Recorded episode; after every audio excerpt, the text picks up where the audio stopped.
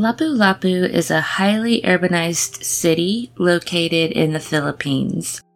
It is known as the hub for trade and commerce, delicious seafood, and rich cultural heritage, among other things.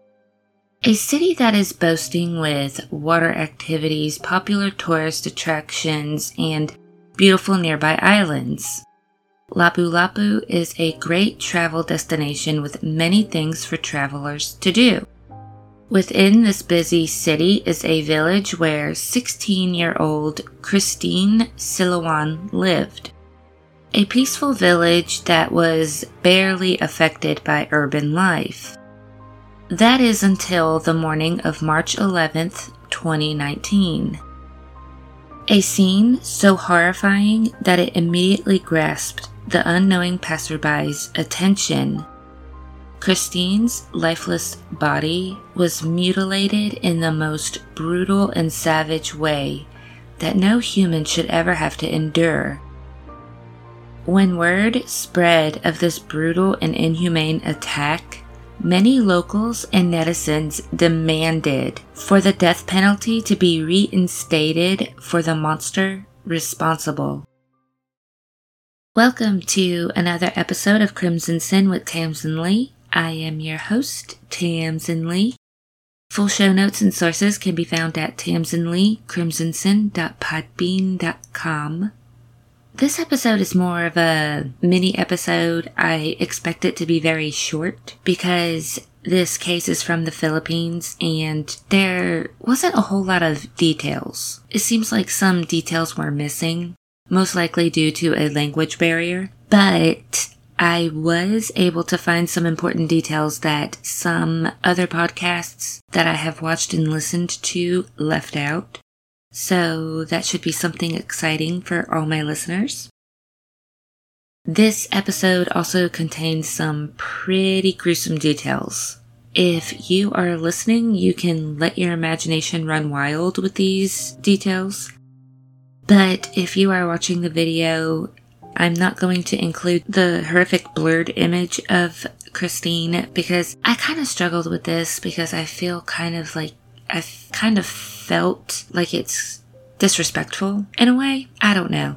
But if morbid curiosity gets the better of you, you can find the uncensored image of the brutal attack on the internet but I must warn you, it is just ghastly and not just the scene, but the fact that a person could do that to another human being, it is haunting.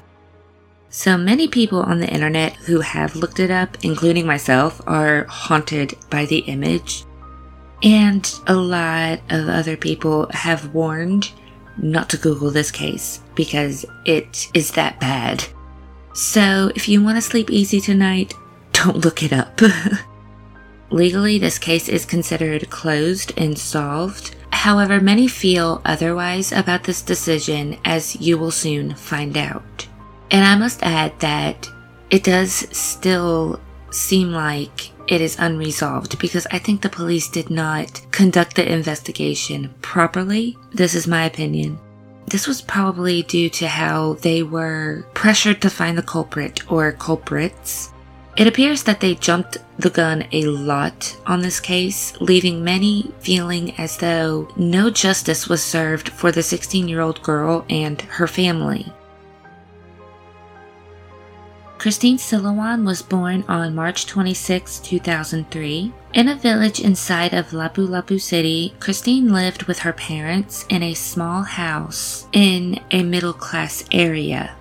They were considered poor, but her parents were able to make ends meet. She was a 16 year old girl from the Philippines who attended Maribago High School she enjoyed watching anime, reading stories on Wattpad, and she loved the K pop band BTS.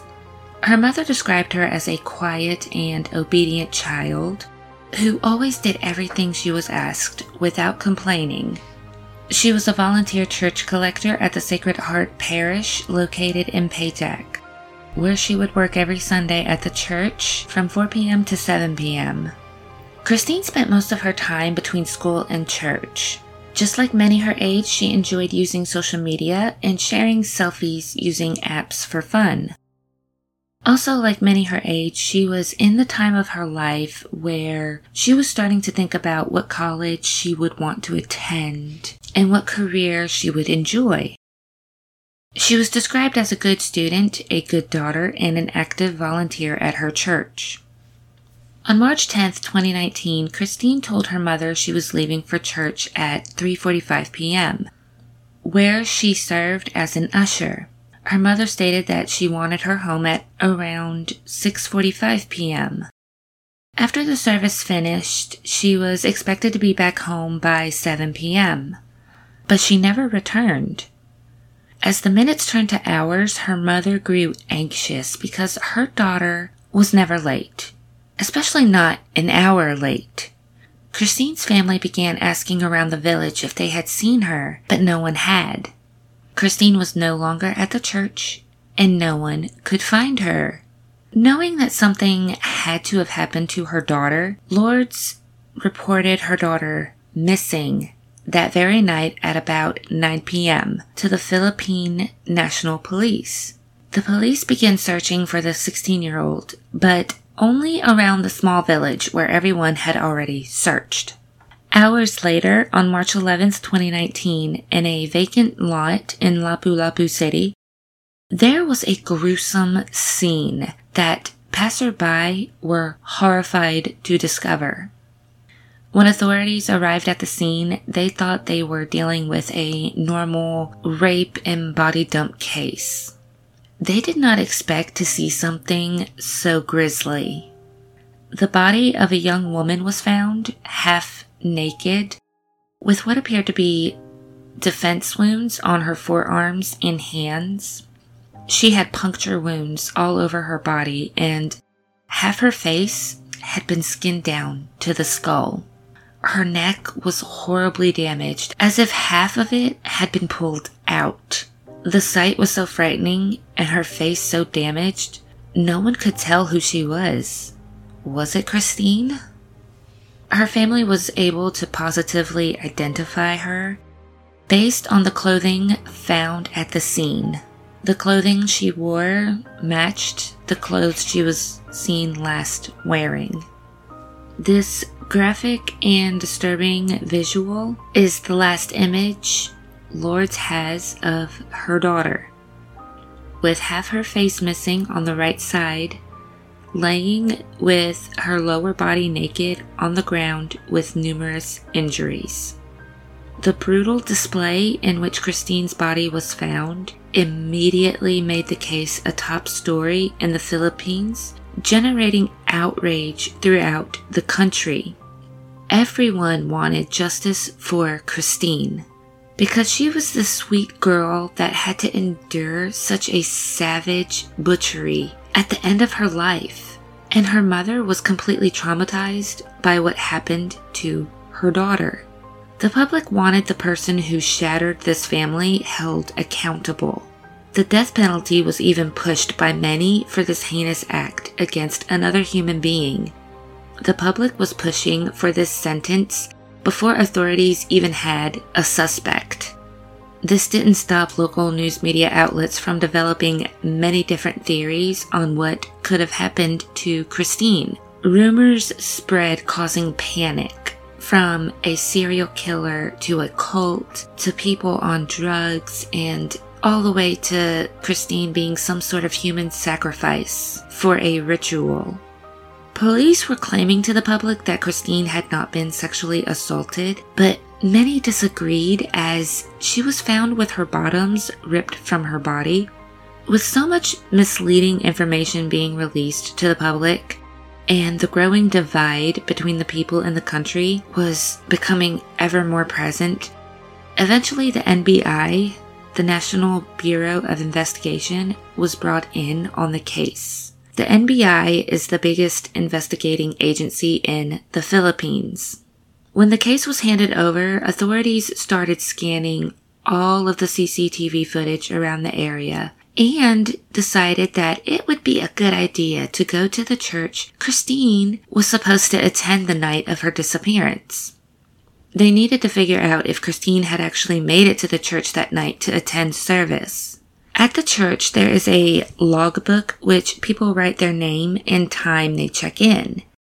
So authorities looked at this and saw that Christine had checked in, but she had also signed out at about 6 p.m. At this point, no one was able to determine why she checked out of church so early. Pulling the CCTV footage, they saw that Christine was walking down the street with someone. The footage only showed Christine from behind, which witnesses and others identified the person to be Christine. But who was the boy who was with her? There were two autopsies performed on Christine. The first one conducted did not bring a whole lot of information, which was performed before the NBI was involved. There is speculation that the misleading details during this autopsy was given to try and calm the public because they claimed Christine was not raped. However, the second autopsy, which was performed on April 2nd, 2019, included a lot of horrific details about what Christine had endured during her last moments.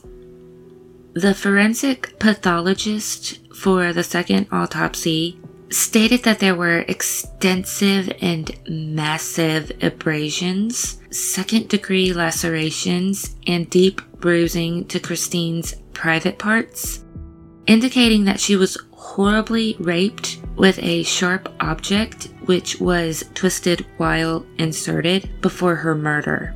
Due to this sickening act, her internal organs were sliced and so began internal bleeding. Also, according to the doctor, her face was slit open and the wound was torn open with the culprit's hands and probably burned with sulfuric acid as the dark brown and black burn marks on her facial muscles, gums, eyeball, and brain were consistent with sulfuric acid burns. She was stabbed over 30 times all over her body. There were also deep rope marks on Christine's wrists, indicating that she was tied up and struggled to set herself free. There were signs that she was strangled with a rope, and a right handprint was clearly visible on the left side of her neck. She suffered the SA, the cuts, the burns, all while she was still alive. During the examination, it was also found that there were rodent and other animal bites on Christine's body. The doctor responsible for Christine's second autopsy said that an animal might have ripped out her tongue, esophagus, and trachea after the body was dumped. Her right ear had also been ripped from her head. Her ear and her tongue, esophagus, trachea, these were never found. The doctor also said that based on the type of injuries found in Christine's body, at least three people participated in her murder. All three suspects would eventually be brought in. Understandably, after everyone learned of the atrocious nature in which Christine died, citizens were beyond angered. It was bad enough that the person murdered was a 16 year old girl, but this type of crime was on another level to which no one had seen before. After the examination and reviewing the footage, authorities decided to try and find cases that were similar. Maybe with that, they would find the person responsible. The first suspect the police looked at was Jonas Martel Bueno, Jonas was seen as a possibility by the police along with his two brothers because they were suspects in the murder of a 62 year old local farmer, and the similarities between the crimes were too close to be ignored. Both victims had their faces skinned to the skull, among other similarities. Because of the striking similarities, the police even began to wonder if Jonas was a part of some cult. By the time police were able to detain Jonas, he was living under an alias and on a different island. But even though he confessed to participating in the murder of the farmer, he vehemently denied any involvement in Christine's murder. After investigating Jonas extensively, investigators could not find a strong enough connection or any evidence between him and Christine's case due to a time frame conflict. His employer corroborated Jonas's alibi that he was working at a job site the day of the crime. After this, investigators decided to interview Christine's parents. They wanted to know what Christine's life was like and if there was anyone that may harbor resentment toward her. The parents didn't really know too much about anyone Christine might have known that would have wanted to hurt her, but they told authorities that they didn't know too much about the conversations Christine would have through her social media accounts. So, when authorities were able to search Christine's phone, there was a number who belonged to her ex boyfriend. Suddenly, authorities decided to turn their attention to Christine's ex boyfriend, which isn't a bad option when you don't have any leads, right? But because he's a minor, he was 17 years old at the time, his identity has not been divulged, but the media had dubbed him as John. Authorities working the case found CCTV footage of John walking with Christine after church. Supposedly, John is the one that they claim was walking with Christine. This made investigators believe that this was enough evidence that he was the last person to see Christine alive that night. They believed the motive could be jealousy because a few days before the murder, they had broken up. Investigators believed that John made a fake Facebook account to lure Christine into meeting the fake person he was pretending to be after the church service. Authorities also found pornographic material in John's possession and believed that he had accomplices because of the brutality of the crime. Which I'm not sure why it's profound that pornographic material was found. I mean, maybe pornography's illegal in, in the Philippines, I'm not sure. While questioning John, investigators found healed wounds on his shoulders, which seemed to them like wounds that Christine could have placed on him as she resisted the attack in order to defend herself. But investigators found that they had to be very careful while interrogating John because he was still a minor. The authorities' evidence for this theory was based on conversations between Christine and John on Facebook Messenger the CCTV footage which showed them together, and the accounts of witnesses.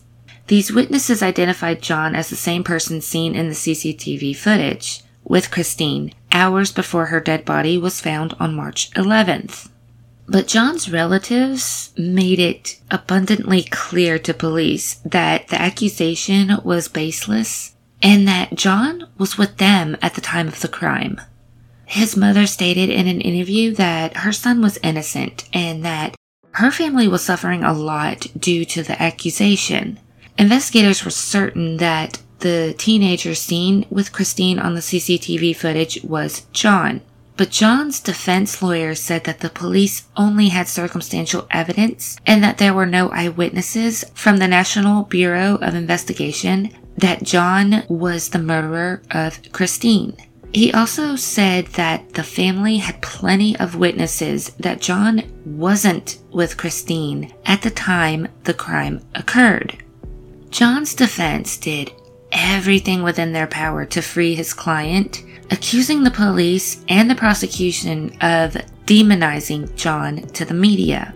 In order to fill in the information they were missing, authorities offered a financial reward for anyone who could provide accurate information about Christine Silawan's murder.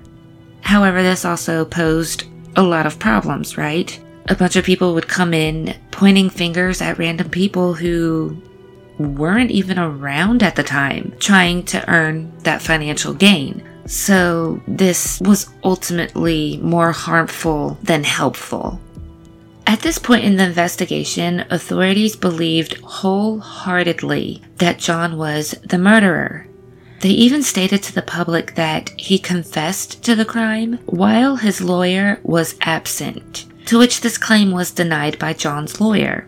Even though investigators had no doubt that they had the right culprit, the case wasn't closed because they were still investigating whether John had accomplices and claimed that there were many witnesses coming forward to provide them with information on the case. John's family was trying their best to free their son because they were very adamant that he was home with them the entire time. John's lawyer was successful and freed his client on a legal technicality because when John was arrested, they didn't have a warrant. This decision was heavily criticized by the police who were seeking to get a reversal on the ruling in order to get him back into custody.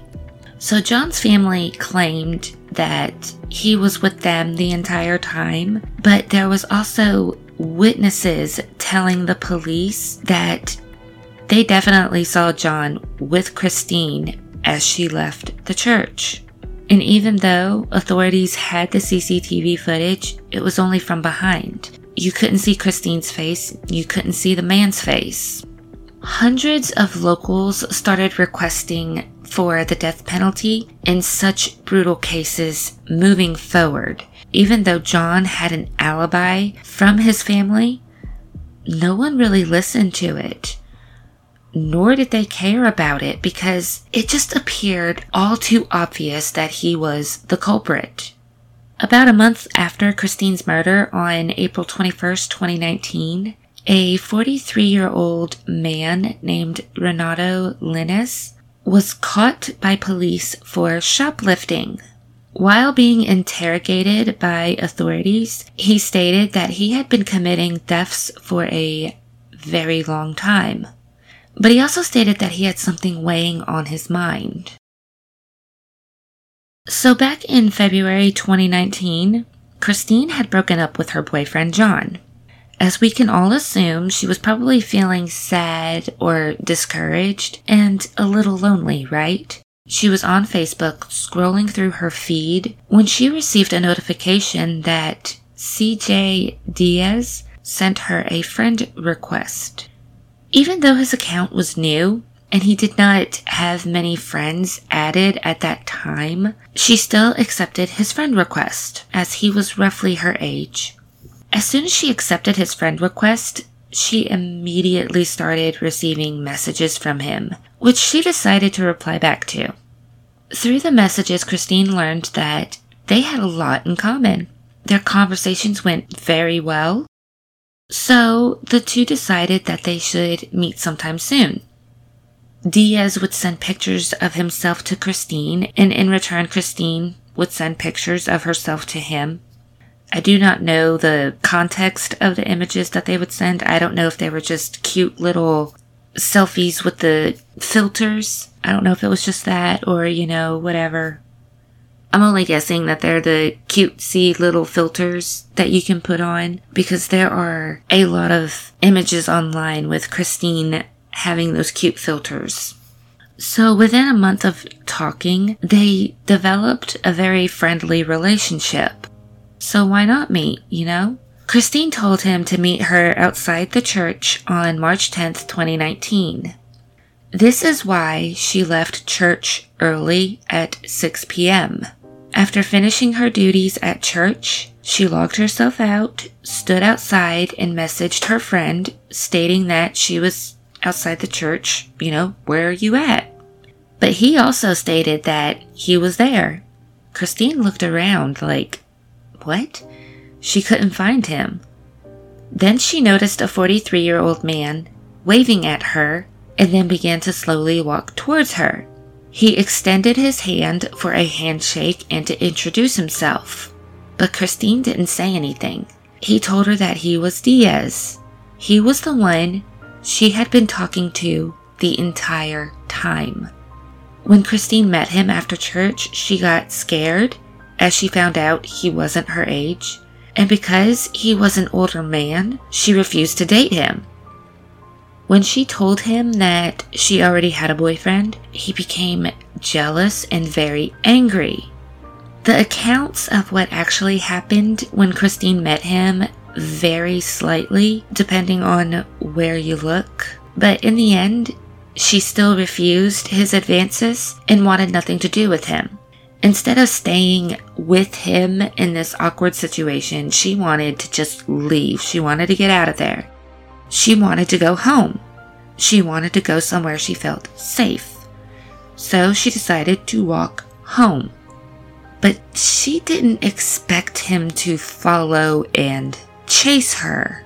Renato told the investigators that he continued to tell her that he may not be the person she thought he was physically, but his feelings for her were real. At this point, I think she knew she was in danger as she was trying to get home quickly and she was being followed. But I don't think she really believed that she was in danger of being killed. So, in response to this rejection from Christine, he would escalate the situation greatly, brutalizing her with a pair of scissors and blaming his actions as being under the influence of drugs. After the gruesome act, he then took the victim's bag and also brought her skin with him which he stated he threw a few miles away from the crime scene. He stated, I stabbed her with a pair of scissors and peeled off her skin so she won't be recognized. During his confession, he stated that he tried to sexually assault Christine but was unable to. He stated that he came forward because he felt bad for Christine's boyfriend being accused of a crime that was committed by him. Renato continued that he felt pity for the boy. He also stated that he was inspired by the Momo challenge, and that's why he skinned Christine's face to the bone, leaving her eyeball exposed he admitted to everything and that he was the only one involved. To further support his claims, both Renato's and Christine's DNA matched with the DNA found on a pair of scissors used in the crime. They were also able to recover blood stained clothes from his home. But there was a problem with his confession. The first problem was that he stated he could not S.A. Christine. The second discrepancy is that he claimed he worked alone. Everyone knew these two claims to be not true, as the second examination of her body showed abrasions and bruising, showing that she had been SA'd, and it was determined that these acts could not have been performed by only one person. Later during an arraignment in June 2019, Renato decided to change his story and wanted to revise his confession. So he pled not guilty to the crime. He was supposed to attend a trial in April 2020, but it was ultimately canceled because of the coronavirus pandemic. On May 24th, 2020, Renato was found dead in his prison cell. Authorities claimed that he allegedly committed suicide by hanging himself. They stated that they would investigate it further, but there was no evidence of foul play. Investigators also told the media that relatives of Christine were threatening Renato in jail. He was also being bullied. And for this reason, he allegedly threatened to kill himself on many occasions.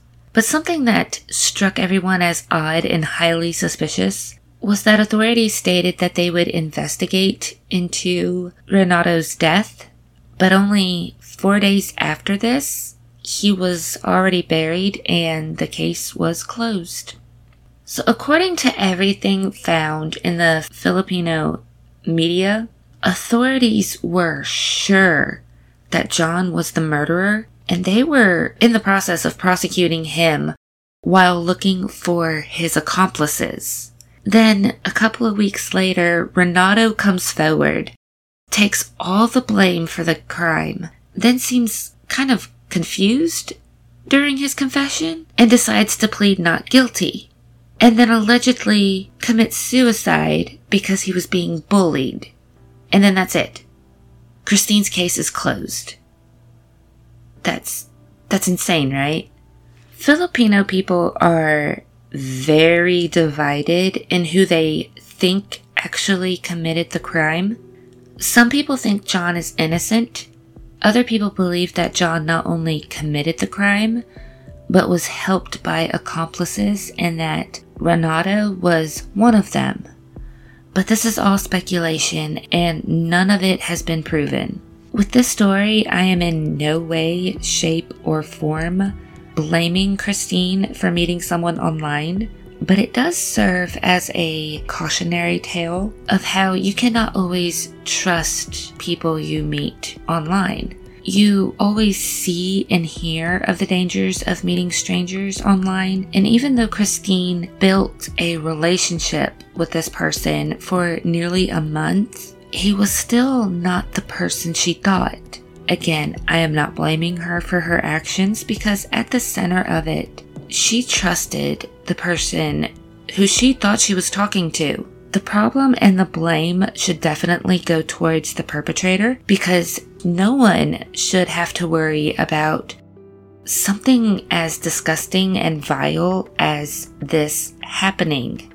While researching this case, I wondered a lot why the authorities were not able to catch the perpetrators sooner if they had access to Christine's phone and social media. They obviously had her phone and the social media because they thought John was the one who was messaging her using a fake Facebook account. Wouldn't they have been able to track that down and find his IP address to determine that it wasn't John? And these aren't the only questions that feel like they're left unanswered. Do you think Christine received justice? Do you think John was wrongly accused, or was he a jealous ex boyfriend who murdered the girl who hurt him? Whatever happened to John's supposed confession? Was Renato telling the truth?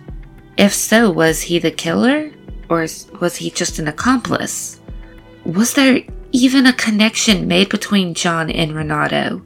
It just seems like the more you pry into this case, you are left more confused about what the authorities actually investigated, and you just come out with more questions than answers.